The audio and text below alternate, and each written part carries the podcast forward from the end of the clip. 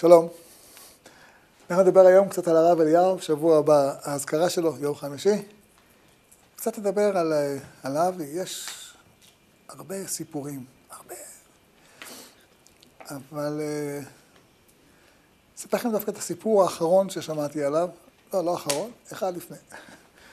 כי זה כל הזמן, גם אחרי שכבר הספר העשירי, העשירי, כן, הספר העשירי כבר נכנס לדפוס, עוד מגיעים סיפורים, וסיפורים, תמיד הסיפורים הכי, זה מגיעים בסוף. אז אתם רוצים לשמוע סיפורים מהסוף? יש סיפור אחד שהוא הכי לא מופת, אבל בעיניי הוא סיפור מאוד משמעותי, שגם אני נתקל בו לא אחת, הרבה פעמים אני נתקל בו, ואני אשתף אתכם בסיפור הזה, ואולי גם לכם זה יקרה פעם, אז תהיו בהיקון. סיפר לי מישהו ש... קרוב, שכן של הרב, שהבן שלו הגיע לגיל שלוש, והוא, כמו רבים אחרים, הגיע לרב לחלקה. והרב, זה, תמיד היה שם צפוף, לחוץ, הרבה אנשים וזה. לא, פינה לו את הזמן, נכנס עם הבן שלו לחלקה, אבל הבן היה עייף כזה, ולא רצה לשתף פעולה, ו... והחביא את הפנים בסינר של אימא שלו. ואז הוא אומר, הצעתי לרב, שכשהוא ככה מחביא את הפנים בזה, תבוא מאחורה, תגזור לו שערות, ויצאנו ידי חובת חלקה. גם תברך אותו תוך כדי שהוא זה. הרב אמר לו, מה פתאום? חלקה צריכה להיות חוויה. שמחה של הילד. שהוא, שהוא שמח, שהוא זוכר את הרב וזה. תבוא פעם אחרת, יחד עם הילד. נעשה לו חלקה, שישמח, שיהיה לו חוויה טובה. הוא אומר, או, הלכנו, ושוב, ציינו זמן, קצת לא פשוט לתאם זמן עם הרב, תיאמנו זמן פעם נוספת, והוא הגיע ו... ועשה חלקה. והילד שמח, והכל היה מצוין, ו... ונשאר לו חוויה. ולמה אני, אני בוחר לספר לכם את הסיפור הזה שהוא הכי לא מויפת. יש לי את סיפור גם אחר כך שיפילו אתכם מהכיסאות, מרוב מויפת. אבל הכי לא מויפת שיש, כי זה הסיפור הכי חשוב. בעיניי, לרגע זה זאת אומרת. ברגע זה זה הסיפור הכי חשוב. מכיוון שזה סיפור שמראה שלא עושים מצווה על הילד. לא חוטפים פה מצוות. אלוקים, ת, ת, תחיה את המצווה, תנשום את המצווה, תביא את האור של המצווה, תביא את התכלית של המצווה, את הקדושה של המצווה. אני מספר את הסיפור הזה מכיוון שזה סיפור שמאפיין אין, אין ספור סיפורים מהחיים שלי כשהייתי ילד, שאף פעם הרב לא עשה את המצווה ויאללה, מיצינו את העניין ותודה רבה, שלום. אלא תמיד ניסה להתחבר אל השורש של המצווה, אל המטרה, אל... להיות עם כוונת הקדוש ברוך הוא במצווה. ודאי במצווה כזאת שהיא כמו מנהג, הרי זה לא, אפילו לא מנהג שכתוב בשולחן ערוך. זה סוג של מקום שהרזל אומר, נהגו האשכנזים לעשות חלקה בגיל שלוש, ומזה זה הפך להיות מנהג כללי. שיש לו הרבה משמעויות והרבה וכולי וכולי, אבל, אבל הרעיון הוא, גם אם זה לוקח זמן, תעשה דברים מתוך שמחה, מתוך שלמות, מתוך... אל תעשה את הצד הטכני של המצווה. ויש לי לספר סביב הסיפור הזה עוד אלף סיפורים אחרים. אבל אני לא אלאה אתכם עכשיו אלף סיפורים אחרים, רק שתבינו שזה סיפור בעיניי מאוד משמעותי. אולי הוא מסביר את כל הסיפורי המופתים האחרים שנשמע בהמשך. כי כשאתה מתחבר לכוונה של המצווה, אז אתה מתחבר לקדוש ברוך הוא, נכון? זה העניין.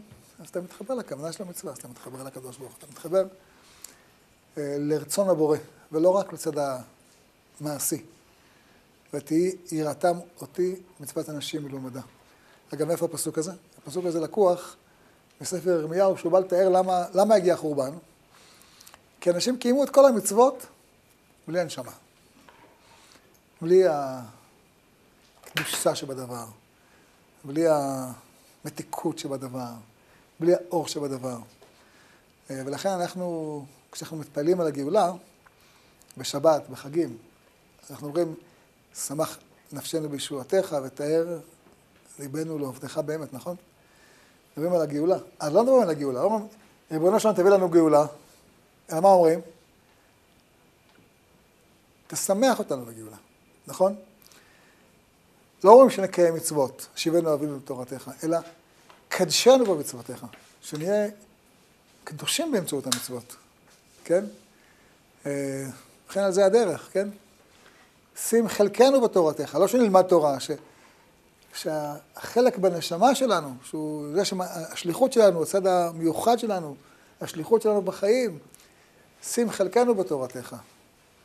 שלא רק אה, ירד עלינו גשם והשמש תזרח לנו, אה, ותשפיע טוב לעולם, אלא שנשבע מהטוב הזה, שזה יספק בנו, שנרגיש את ה... נחוש את הטוב הזה. שלא הטוב הזה יהיה טוב מעצבן, אוי, חבל שיש גשם, חבל שהשמש מחממת, וכן על זה הדרך, חבל שיהודים עולים לארץ, תופסים לנו את הדירות. כאילו, דברים כאלה. אלא, אה, אז זהו, זה הסיפור, וזה זה, זה התכונה של הגאולה. התכונה של הגאולה היא לחיות, לחיות את המצוות. וזה מאוד מתאים לתורה של האריזה, של, של שמעון, של הזוהר. שלוקחת את המצוות עם הנשמה. עם הנשמה, עם הרצון. אז אה, זה הסיפור אחד ששמעתי. ועוד סיפור? כן. כן, בבקשה. שאין רצון? רצון, אז, אז נשארים בצד המעשי. כן עושים.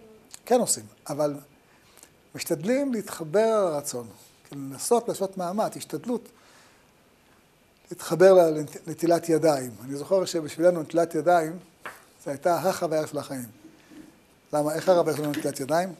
היה מביא לנו כלי של מים, ובחורף, שלא היה ברז מים חמים כמו היום, היה מביא כלי של מים רותחים, כאילו מחמם מים, וזה לא כמו היום, אתה לא חוסר כפתור ויש לך תוך שתי דקות מים רותחים. אלא כמו פעם, שהיית שם קומקום על הגז, וזה עד שזה מתחמם. הרב היה קם קודם, מרתיח מים, מעיר אותנו, אה, בא עם כלי מים חמים וכלי מים קרים, ומערבב את זה כדי שיהיה ככה פושר בדיוק בחום ה...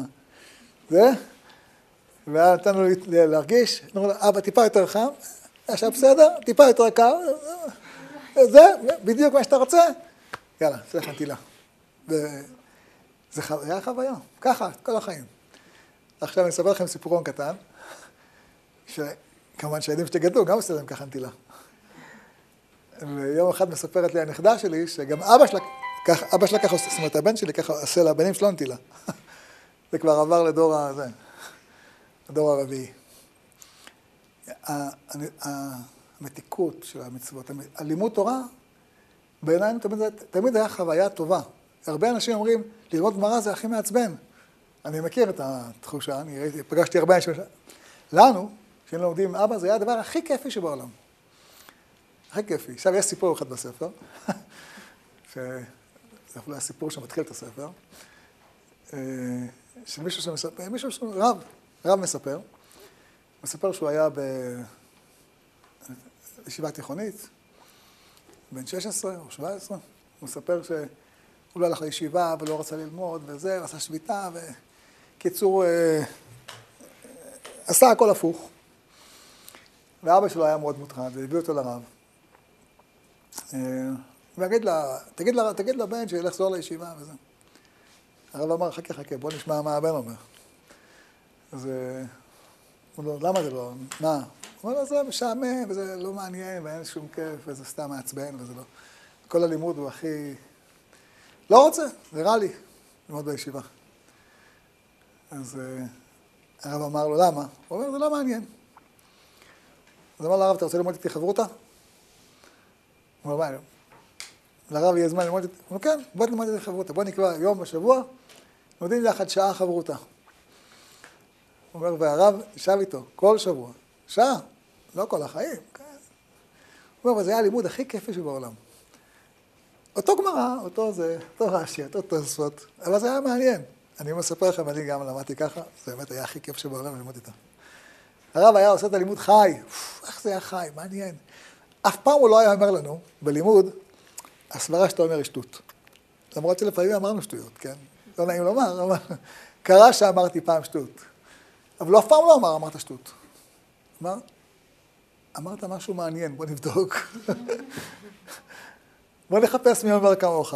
היה הופך את הארון הספרים לחפש מישהו שאומר כמוני. הוא היה ככה, איזה ערימת ספרים על השולחן, לחפש מישהו שאומר כמוני. אבל אבא, חזרתי בי, לא, אני, לא חזרת, בוא נחפש. בסוף מוצא איזה משהו בערך דומה קצת, ש, שאני לא יוצא טיפש. כאילו זה היה ממש, סתם, זה... סיפר אותו בחור, זה הפך להיות כזאת חוויה, הייתי מחכה לשעה הזאת כל שבוע, ודרכה למדתי ללמוד בצורה מעניינת ומלאת חיים ושמחה. והיום, הוא אומר, היום אני רב, וככה אני מלמד את הילדים שלי, וככה אני מלמד את הקהילה שלי. אה, זה, זה סיפור, זה, זה, זה... אגב, שמעתי, אני לא הכרתי את הסבא שלי, את אבא של הרב אליהו, הרב סלמן, לא הכרתי אותו, לא פגשתי אותו אף פעם, הוא נפטר לפני שנולדתי, אבל שמעתי מדוד שלי שככה סבא שלי היה מלמד. זאת אומרת, הוא סיפר שהוא עושה סיפור, הוא מפורסם על סבא שלי, שהוא היה הרי בעל תשובה. גדל ב... ב... נולד בבגדד, למד באוקספורד, משהו כזה מוזר. ותוך כדי הלימוד הוא גילה את האור של התורה, אה, ובסוף זכה להיות, אה, זכה ללמוד אה, קבלה בעומק, פירוש מאוד עמוק, ולכתוב פירושים על תורת הארי. ויש סיפור שמספרים עליו, שפעם אחת ישבו חבורות המקובלים בירושלים בהילולה של הרשש. זה היה ידוע שזה הכינוס של כל מקובלי ירושלים. וכל אחד היה מביא לפה, מביא לשם את השאלות שלו, ואת ה, כאילו, את, מה שבמשך השנה, את החידושים, את השאלות, וככה כל מקובלי ירושלים היו אה, מתכנסים לחבורה אחת להתוועדות. אומר, וגם הוא היה שם, ועלתה איזו שאלה, ושלא, שכל הבית מדרש, במקום להתאחד סביב אה, תשובה, אף אחד לא הייתה תשובה ולאף אחד לא, לא מצא פתרון, והוא לא השתתף בדיון. הוא רק ישב, שמע והקשיב, ובסוף אמרו לו, נו, חכם אה, סלמן, מה אתה אומר? אז הוא אמר, אה, במקום תשובה, אני מציע לכולנו ללמוד איזה קטע בזוהר. שאלו אותו, אז פותחים את הקטע בזוהר, והוא לומד את הקטע בזוהר ומסביר אותו, ואז מישהו אומר לו, רגע, לפי מה שאמרת, אין בכלל שאלה. וכולם ככה הסכימו שאין בכלל שאלה. אז אמרו לו, למה עשית ככה? אז הוא אומר, בגדול, מה היה הרעיון? במקום שאתה שואל ואני עונה לך, אני נכנס בתוכך להבין מאיפה השאלה באה, מאיזה הנחת יסוד השאלה צמחה, ואולי איזו הנחת יסוד שאתה מניח כ- כ- כ- כנתון, היא, היא אולי אחת מהן מוטעות, מוטעית, ו- ולכן השאלה מגיעה. אז בואו נטפל בשאלה, בהנחת היסוד. השאלה מאליה נופלת. אה, אז שמחתי לשמוע שגם הסבא שלי ככה היה עושה. אז זהו, זה, זה הדבר הכי טוב. כאילו, במקום אה, להיות זה שעונה תשובות, תגרום לשואל להבין את התשובה מעצמו, שזה הרבה יותר טוב, כי זה שלו, זה לא שלך, לא אתה אמרת לו. ובאמת, זה הלימוד של ימות המשיח. כתוב שימות המשיח, לא ילמדו איש את רעהו לדעת את השם. כי כולם ידעו אותי מקטנה ועד גדולם. אז מה כן יעשו? ילמדו באופן הזה. כאילו, יגרמו לך להציף את התשובה בתוכך. בסדר? אז ככה תלמדו את הילדים שלכם. אם תרצו לגדל ילדים של ימות המשיח, ככה תגדלו אותם. תציפו את התשובה מתוכם. ככה סבא שלי לימד את אבא שלי, וככה אבא שלי לימד אותי, ואת הסוד הזה אני מעביר לכם במתנה. זה לא קל, אבל זה שווה. כי את זה תמיד תזכור. וכשתעשו ככה, אז אתם תראו יום אחד שגם הנכדים שלכם עושים אותו דבר. כי זה אמיתי, אז זה עובר מדור לדור. בסדר? סגור? עכשיו תעשו את זה מויפת אחד? או עוד איזה סיפורים כאלה. תבחרו מה שאתם רוצות, יש הכל. מויפת? יאללה, יש לי איזה מויפת טוב. יש איזה...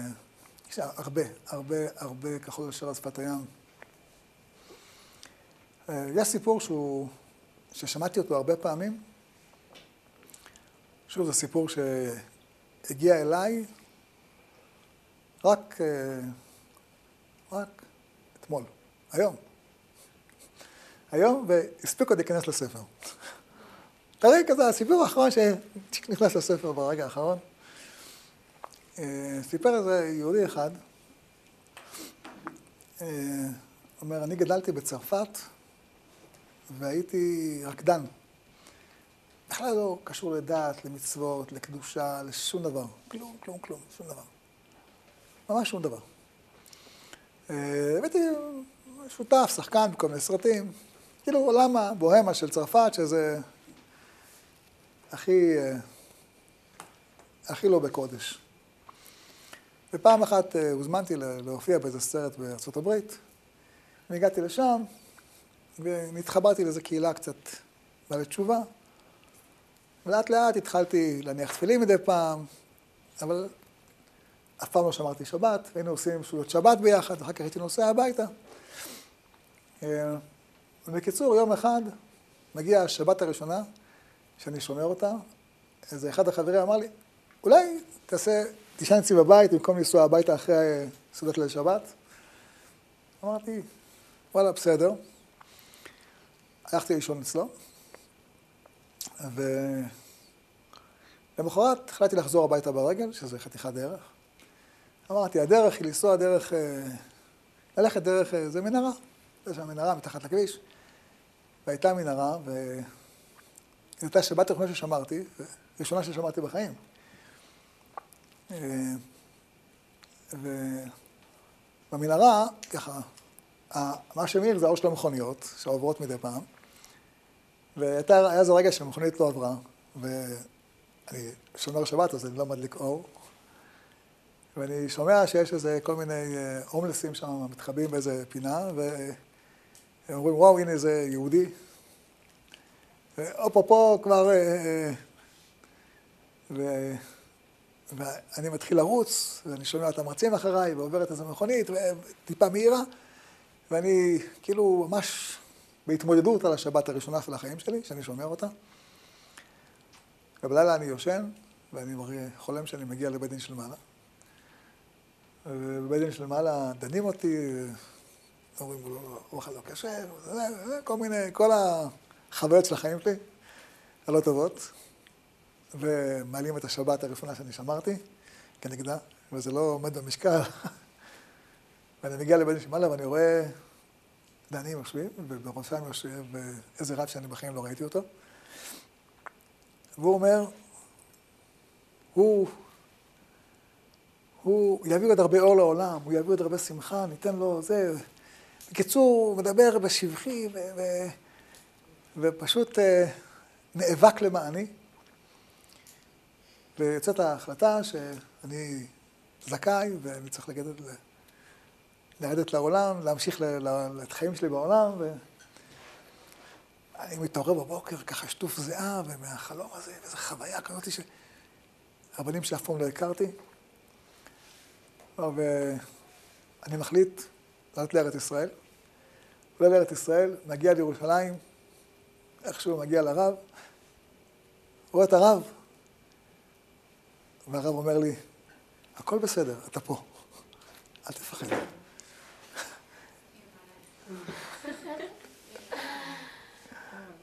אז זהו. אה, אגב, סיפורים כאלה שמעתי הרבה פעמים, מהרבה אנשים, שראו את הרב, אה, מה שנקרא בבית של מעלה.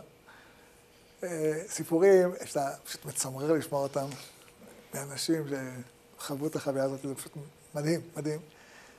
והיו כמה פעמים שהרב אמר לבן אדם, כאילו, המשיך איתו את השיחה אחרי, כאילו, מה שהיה שם, איתו את השיחה פה.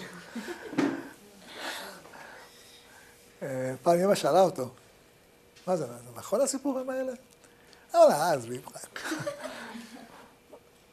אבל אה, היא אומרת לו, מה, אמא שלי לא הייתה פריירית.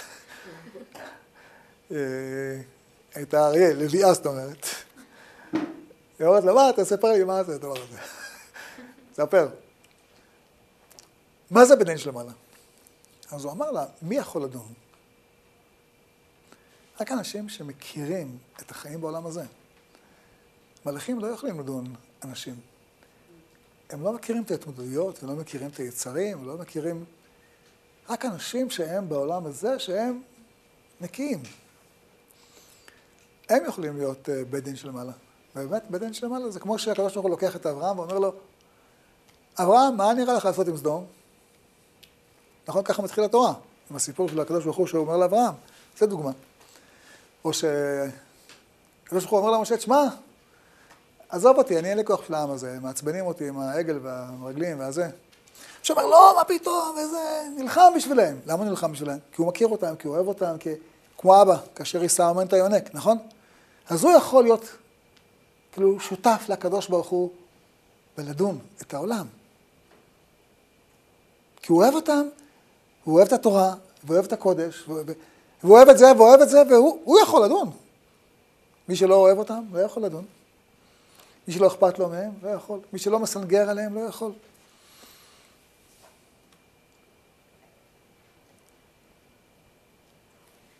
בסדר?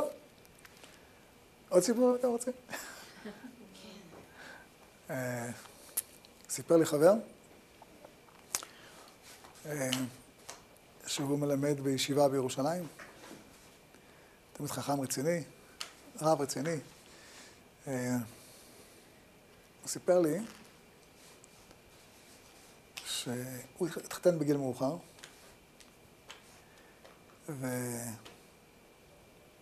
וקצת אחרי החתונה, הוא לא עליכם חלה בסרטן. ממש אישה צעירה, וזה,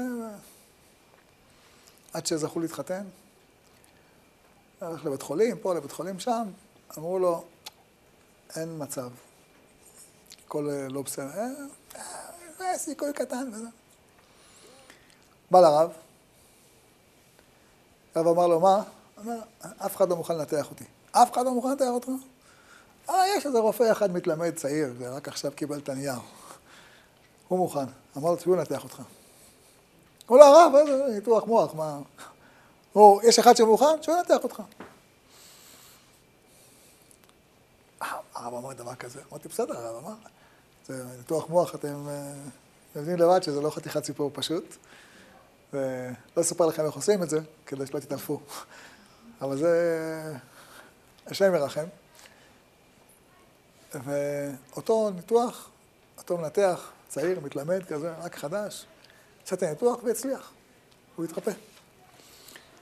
אה, אבל זה כאילו התחלה. אומר, נולדנו ילדים וזה, ועברו כמה שנים, והגידול חזר.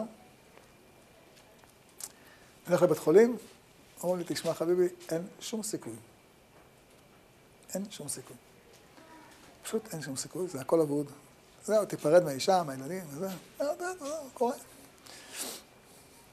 אומר, ולך לרופא הזה, לרופא, אמרו לי, אין, אין, לא רופא כזה, לא. זה במקום כזה שאין שום, אין מה לעשות, זה כאילו אבוד, זהו. אומר, ובאתי לרב.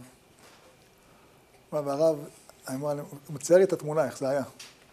היה בחדר שלו, אני מכיר את החדר שלו, הרב ישב, והיה עסוק באיזשהו ברור נושא הלכתי.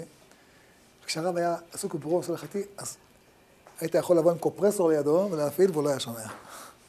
הוא לא, הוא לא היה כל כך כזה, היה ככה, יכול שעתיים, שלוש, להיות מרוכז, שום דבר הוא לא רואה, שום דבר הוא לא שומע. אה, אלא אם כן אמא שלי אומרת לו, לפעמים, כן. בקיצור, הוא אומר, הרב ככה היה כולו מרוכז וזה, ופותח עוד ספר, מביא עוד ספר, וזה, ופותח, והיה ככה נוצרת לידו איזה גוועת מימין ומשמאל, גוועות שם איזה ערימות ספרים, אתה רואה פתאום ככה איזה עשרים ספרים פתוחים על השולחן, אחד על השני, והרב תופס ראש בכולם. ובוא נכנסתי לחדר והרב היה בדיוק במצב הזה. ואני כולי מוטרד עם הבעיה של, כאילו הרופאים אמרו לי, זהו, תפרד מהמשפחה.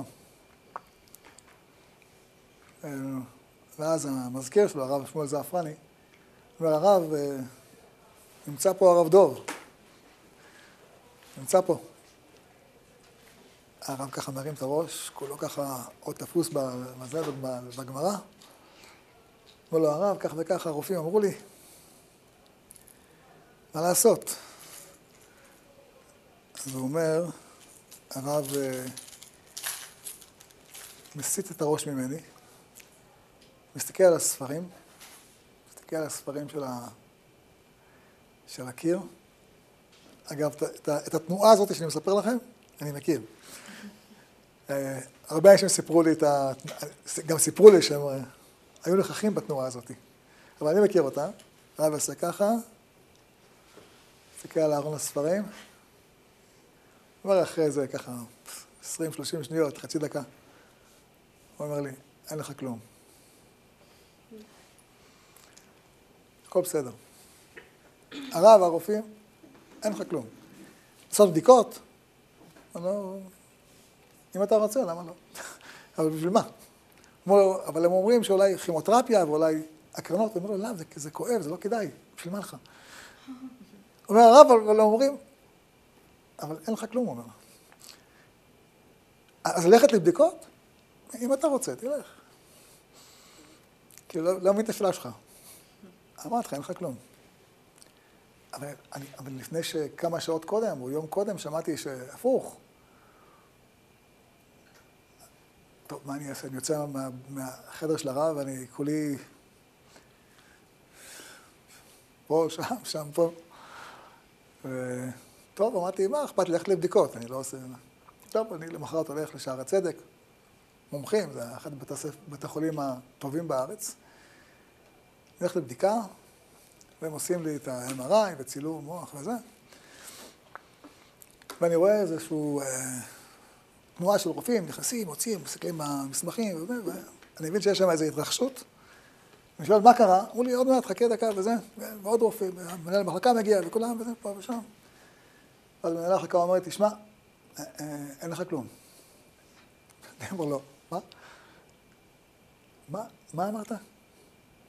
אין לך כלום. לא, אבל לפני אמרת לי שזה הכל אבוד ואין לי מה, צריך להתפרד מה...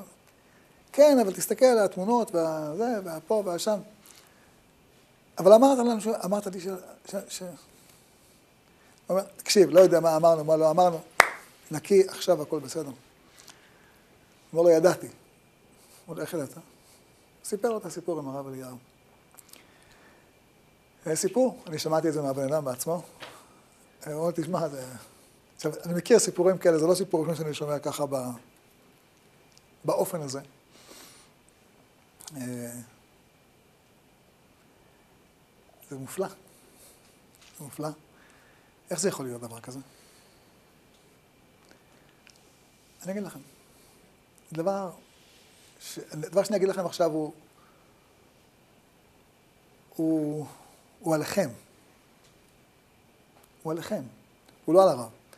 הוא, הוא, הוא לא רק על הרב, הוא על הרב, אבל הוא גם עליכם. מאיפה החוכמה שיש לבן אדם? מאיפה יש לנו חוכמה?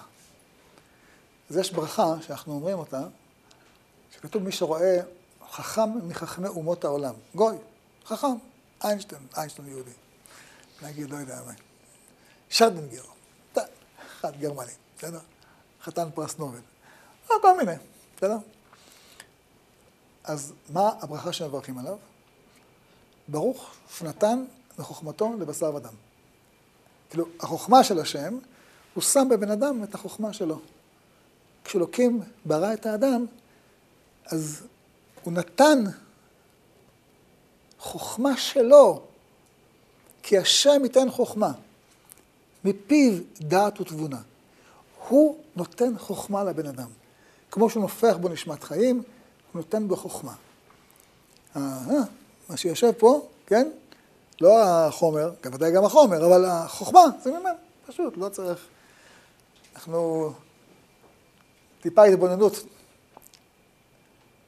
תשקף לנו את המשפט הזה, אבל ברור. ומי שרואה חכם מחכמי ישראל, מה הוא אומר? ברוך שחלק מחוכמתו ליראיו. בשונה מהחוכמה הראשונה שזה נתן, פה זה חלק. מה ההבדל בין נתן לחלק? פשוט, כן? אם יש לי uh, תפוח, ואני נותן אותו למישהו, נתתי אותו. אבל לפעמים אני נותן זה תפוח למישהו וחצי חצי. התפוח עכשיו של שנינו. כן, אז אולי בתפוח, תגיד, אני אחנוק אותו שתיים, אז הפכנו את זה שוב לחלק, נגיד אה, גביע, בסדר? אני אומר לבן אדם, לא תיקח את הגביע, אלא שנינו יחד שותפים בגביע. אנחנו חולקים באותו גביע. זאת אומרת, אלוקים שותף בחוכמה שנמצא בתוכנו. זה חלק מחוכמתו ליראיו. כאילו זה עדיין שייך לשנינו, החוכמה שיש לך. מה זה, מה זה יותר מנתן? שזה חי. כן? זה לא איזה חוכמה שהייתה ועכשיו אצלך ואתה עושה איתה מה שאתה רוצה, לטוב או לרע. אלא זה מחובר כל הזמן. לכן זה יראיו, שמרגישים אותו וחווים את השם כל הזמן. ברור? אז אם השם יודע, אז גם אני יודע.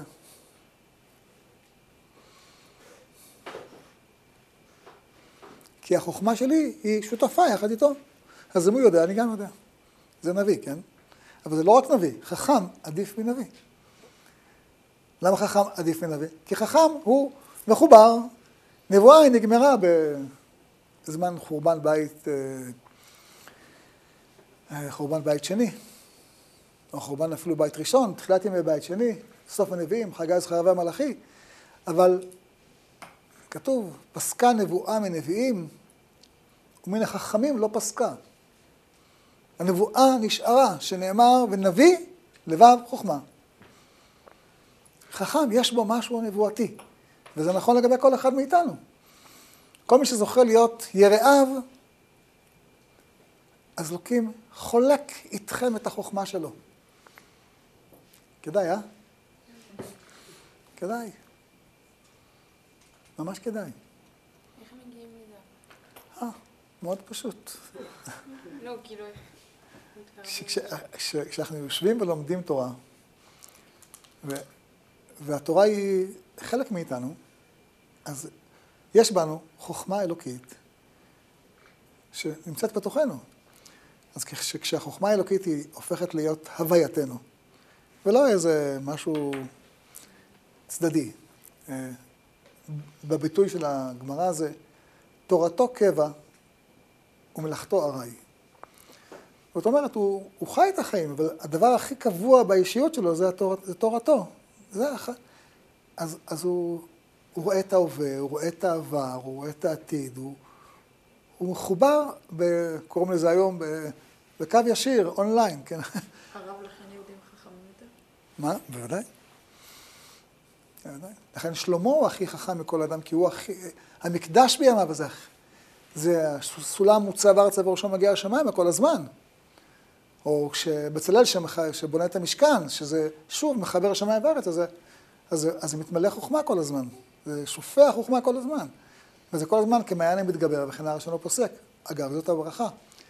אה, כל מי שלומד תורה, לשמה, זוכה לדברים הרבה, והמשנה במסכת אבות מונה שם רשימה של דברים, ומסיימת, ונעשה כמעיין המתגבר וכנער שלא פוסק.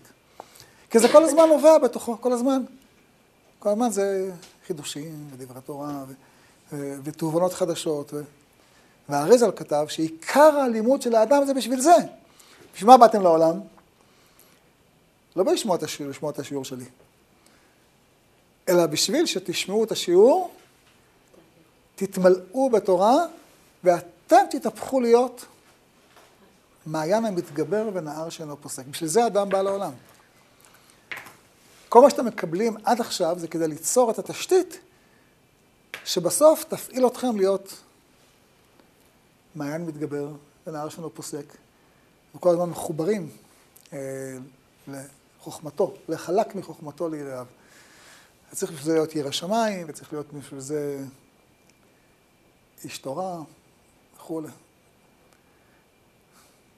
גם אה, נשים כאילו צריכות ככה? ודאי שגם נשים. היו בעם ישראל נביאים ונביאות. 60 ריבון נביאים ו-60 ריבון נביאות היו בעם ישראל. ברור. זה... ויש אפילו תכונה בנשים שהן טיפה יותר קרובות לגברים, שנשים היו ראשונות במתן תורה. מתן תורה היה כולו מעמד נבואי, והם היו אנשים תחילה, ודאי, מה זה? לא, כאילו כמה אישה שהיא כבר לא בשנת מדרשה צריכה... כל החיים שלה, כל רגע. ללמוד, כאילו. כל רגע. כל... יום, כל היום, כשהיא ישנה, כשהיא קמה, כשהיא... כל רגע. היא כל הזמן צריכה להיות עסוקה באור, בתורה, בדבר השם. בוודאי שהיא מחזיקה את הילד שלה ביד שלה. היא, היא אומרת, וואו, איזה צלם אלוקים, איזה קודש, איזה אור, איזה מתיקות, איזה נשמה. איך קוראים לילד? נשמה מתוקה. לראות בכל אחד נשמה, לראות בכל אחד את הנשמה שלו. אבל לא רק לראות בבעלה, לראות בשמש הזורחת, לראות באוכל, לראות בכל החיים. אה, אבל הרב דיבר על לימוד. לא? זה, זה חלק מהלימוד. זה, זה יישום של הלימוד. זה חלק מה... זה... אתן לך- אתן דוגמה. כתוב, וילך אברהם הלוך ונסוע הנגבה, נכון? אברהם נכנס לארץ ישראל, ו... ובדרך הוא הולך אה, לכיוון דרום. הפסוק הזה זה תורה? כשאדם קורא את הפסוק הזה בתורה, זה תורה? פשוט, כן, נכון? זה פסוק בתורה, אם אדם קורא את זה, הוא לימד תורה, נכון? סתם לקחתי פסוק. וילך אברהם הלוך ונסוע הנגבה. אברהם נסע בארץ ישראל לכיוון דרום. בסדר? אם אדם קורא את הפסוק הזה, הוא למד תורה? בוודאי, פסוק בתורה. ולמד אותו והבין אותו ולמה וכולי, בסדר? וכשאברהם נסע, אז הוא למד, אז זה גם, זה פחות מללמוד, שהוא עשה את זה בעצמו. זה פחות מללמוד תורה או שזה... כשאדם קורא, ושב השם אלוקיך את שבותך וירחמך. אז זה תורה, נכון? קיבוץ גלויות. כשהוא בעצמו עולה לארץ, זה לא, זה לא תורה, זה יותר תורה, לא? כשהוא מיישם את זה בפועל ממש. כשבכן זה הדרך, יש הרבה דברים שאנחנו עושים אותם שהם תורה, כן? אנחנו בונים בית בארץ ישראל, זה תורה, שאנחנו יולדים ילדים, זה תורה, שאנחנו חיים חיי קודש, זה תורה, שאנחנו לומדים, זה תורה, ברור. כאילו לדמיין שכותבים עלינו ספר ואז לחשוב אם זה תורה או לא. כן. ספר, התורה זה לא רק מה שכתוב בספר שאנחנו קוראים אותו. יש לנו חיים, אנחנו חיים את התורה, זה תורה. זה ממש תורה. אז היותנו בארץ ישראל זה תורה, לשבת בבית המדרש זה תורה, להאיר פנים זה תורה, לחשוב מחשבות טובות זה תורה, להתחתן זה תורה, להביא ילדים זה בטח תורה, אה, לבנות בית זה תורה, ול- ולהרבה דברים, וללמד תורה זה תורה. אנחנו חיים.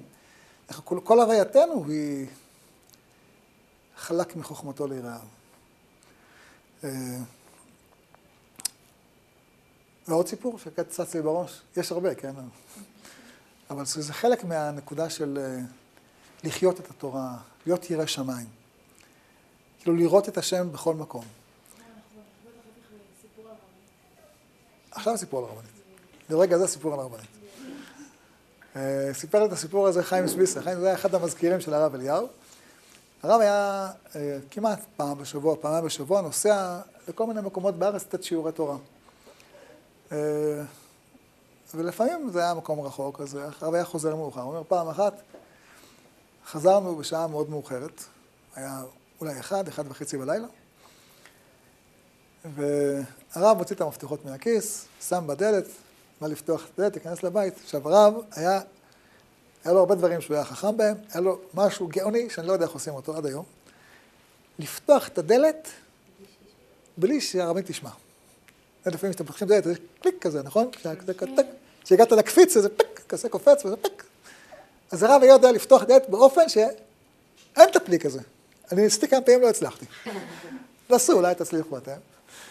בקיצור, הרב שם את המפתח בדלת, הוא בא לפתוח את הדלת כדי שהרבנית לא תתעורר חלילה באמצע הזה, ומסתבר שהצד שני תקוע המפתח. הרבנית שכחה, ואז מה הרב, מה צריך לעשות? לצלצל, לדפוק, תתעורר הרבנית. אז הרב אמר, תביא לי כיסא. ואמר, אני אשב וחכה עד שתתעורר. ליד הפתח של הבית. אחת וחצי בלילה. אמרו לו, הרב, אולי אני אצלצל? לא. אולי נדפוק קצת? לא. אל תעיר את הרבנית. מה? היא עייפה, היא עבדה כל היום, היא זה. הרב, אתה צריך לקום ותיקן עוד שלוש שעות, ארבע שעות. לא, אני אחכה, לא יקרה כלום, אני אשב פה, אלמד משהו. טוב, אנחנו חושבים מה לעשות, אולי להביא איזה פורץ, אולי זה, אנחנו ככה מספר לי חיים, כל ה... ולא רצינו להשאיר את הרב. והרב ישב שם בין חצי שעה, שלושת רבעי שעה, ואחרי שלושת רבעי שעה הערבית מתעוררת. וואי, אולי הרב הגיע וזה, והמפתח, היא באה, פותחת, והרב שומע את ה... אתה מתקרבת לדלת, הוא קם מהכיסא, הם לוקחים, תקחו את הכיסא, הם מרחיקים את הכיסא, אה, והרב דופק בדלת, היא פותחת, אה, היא אומרת, סליחה, לא חיכית? לא, לא, זה בסדר. ממש עכשיו הגענו. אה, פחדתי, חשבתי שחיכיתם בחוץ.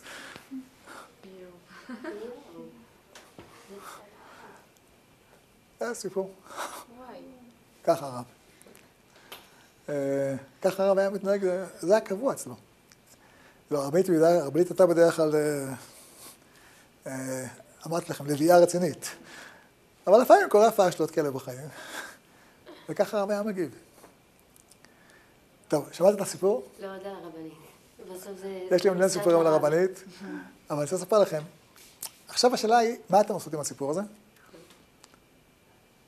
כשזה יקרה לנו, מה נעשה? לספר את הסיפור הזה לילדים לפני השנה, זה כיף, נכון?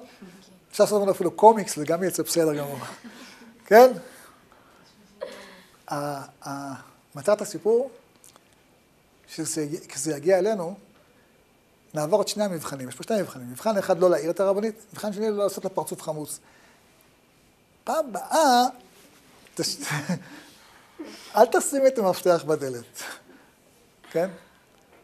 לא, זה המבחן. זה לא ש... אל, אל תעשה לה צער.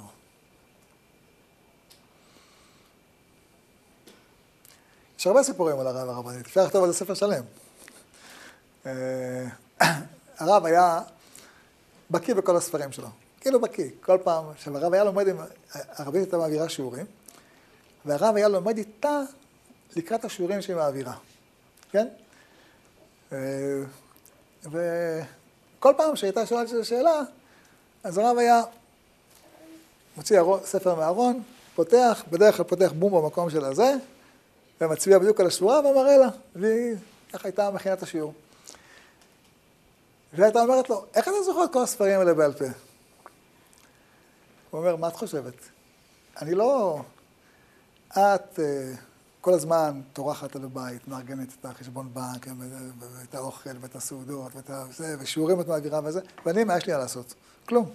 אז איך אני לא יודע את הספרים? זה היה המשפט שלו. כאילו, מה יש לי לעשות? את עושה הכל, אז אני... אז מה אני... לפחות הספרים אני יודע מה כתוב.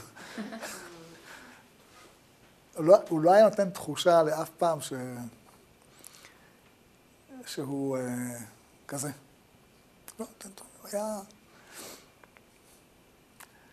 עוד סיפורים? יש מיליון. אה, האמת, כל החיים שלו היה סיפור אחד גדול. זה היה סיפור, סיפור גדול, ממש סיפור גדול. אמ, אני ככה נזכר בסיפור אחרי סיפור, זה עוד סיפור מהספר, סיפרה לי המזכירה שלו, קוראים לה נעמי. היא סיפרה לי שהסיפור ממש אה, מרתק, היא אומרת, אה, יום אחד הבת שלי נסעה לארה"ב וקצת חיפשה את עצמה. ותוך כדי חיפושים שהיא חיפשה את עצמה, הציעו ללכת לאיזה גוי שהוא אה, אה, קורא בקפה ובבדולח וזה, וכל מיני אה, קלפים. יודע ככה. הגיעה לך הבת לאותו גוי, והוא סיפר לה את כל החיים שלה. את העבר שלה, את ההווה שלה ואת העתיד שלה. סיפר לה הכל, מה ש... כאילו, כאילו קרא אותה כמו ספר. אה, והיא הייתה מאוד נסערת. התקשרה לאמא שלה וסיפרה לה. זאת אומרת, אמא שלה, היא סיפרה לי, נעמי סיפרה לי, האמא. היא אומרת לי, הרגשתי שזה לא טוב. משהו לא בסדר פה. לא יודעת להגדיר לעצמי לא מה לא בסדר, הגוי כאילו אמר לה הכל, והכל היה נכון וזה. הרגשתי שזה לא, משהו פה לא טוב. והלכתי לרב, אמרתי לו, הרב, כך וכך. הוא אמר, אוי ויי, מה היא עשתה?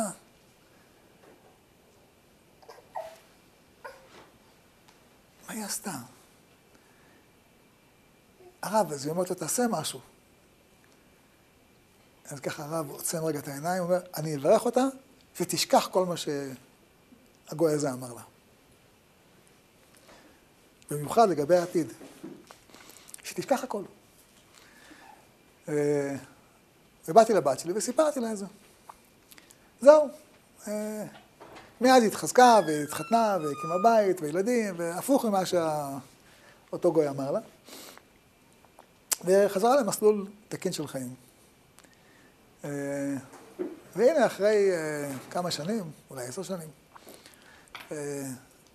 שולחן שבת, מישהו שאל, יכול, האם יכול להיות שכל הקוראים בקפה והחוזים בכוכבים והאלה בקלפים יודעים את האמת או לא יודעים את האמת? והוא בשולחן, כולם היו, וגם היא הייתה. אז אמרתי לכולם, בטח, כמו שהיה עם אה, פלונית. אתם זוכרים? אמרנו, כן, כל, ה... כל, ה... כל הילדים זכרו, חוץ ממנה. היא אומרת, למה אתם מדברים? ואת לא זוכרת? מה פתאום? את היית אצל... לא הייתי. כולם אמרו לה, כן היית. כל המשפחה קרה, כן היית. כולם יחד. לא נכון, לא הייתי. לא היה. ואנחנו אמרו לה, היה. ופתאום כולם שתקנו. ראינו בחוש איך הברכה של הרב עברה, עבדה. נשכח לה הכל. בגלל שנשכח לה הכל, אז היא ניהלה את החיים שלה נכון. לא כמו החוזים בכוכבים האלה. זה ממש אסור. כן. ואם זה מישהו שנגיד אה, הוא דתי, והוא פשוט, אה, נגיד הוא אומר לי דברים אה, על השם שלי בגימטריות, ויכול, כאילו יש לך כישרון בכך וכך, יש לך יכולת בכך וכך, בעתיד את תתעסקי, כאילו, גם לא... זה תלוי אם זה מחובר לקדוש ברוך הוא או זה מחובר לכוכבים. יש בעולם שני מהלכים. יש, אה, יש מזל ויש ישראל מעל המזל. המזל זה עולם הטבע, כן? ויש אפשרות להיות מחוברים. התורה אומרת, אה, אל תלכו למאוננים ולמנחשים, כי לא כן נתן לכם השם אלוקיכם. נביא מקרבכם, מקרב אחיכם, נקי מהשם כמוני. זאת אומרת, אתם צריכים להיות מחוברים לשורש החיים ולא למהלך הכוכבים, שזה מהלך של עיגול. זה נקרא עיגולים ויושר. עיגולים זה עולם הטבע. אנחנו חיים בתוך עולם הטבע. אבל אנחנו חיים בתוך עולם הטבע עם חיבור לאינסוף. ואנחנו לא צריכים את העתיד לדעת מעולם הטבע, אלא מעולם האינסוף. כי זו התכונה שלנו. הסולם מוצב ארצה וראשו מגיע השמיימה. ולהתפלל אל, בכל תפילה אל האינסוף, ולקבל שפע בכל תפילה מהאינסוף. ללמוד תורה כל פעם מהאינסוף,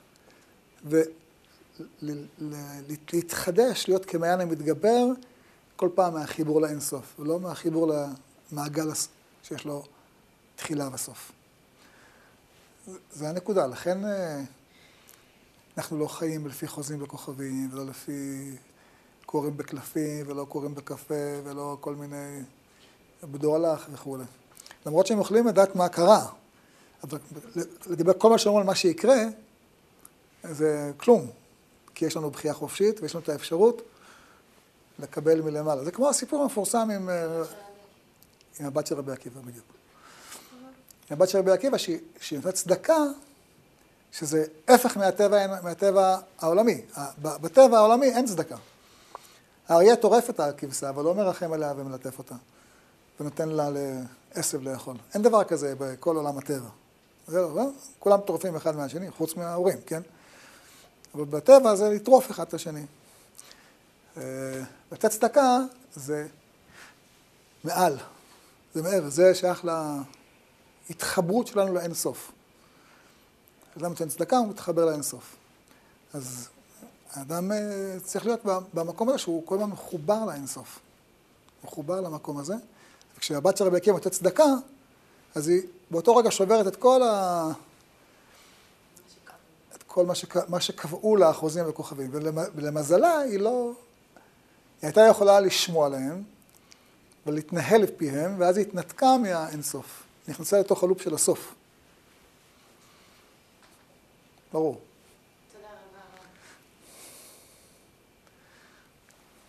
אז זהו, שמענו סיפורים על הרב, ואני מספר את הסיפורים האלה כי הרב נפטר. אבל הצורת חיים שלו ודרך החיים שלו היא לא נסתיימה, היא קיימת. והתפקיד שלנו, בחיים שלנו, להמשיך אותה. וזה, תמיד הרב היה חוזר ואומר, זה בידיים שלנו.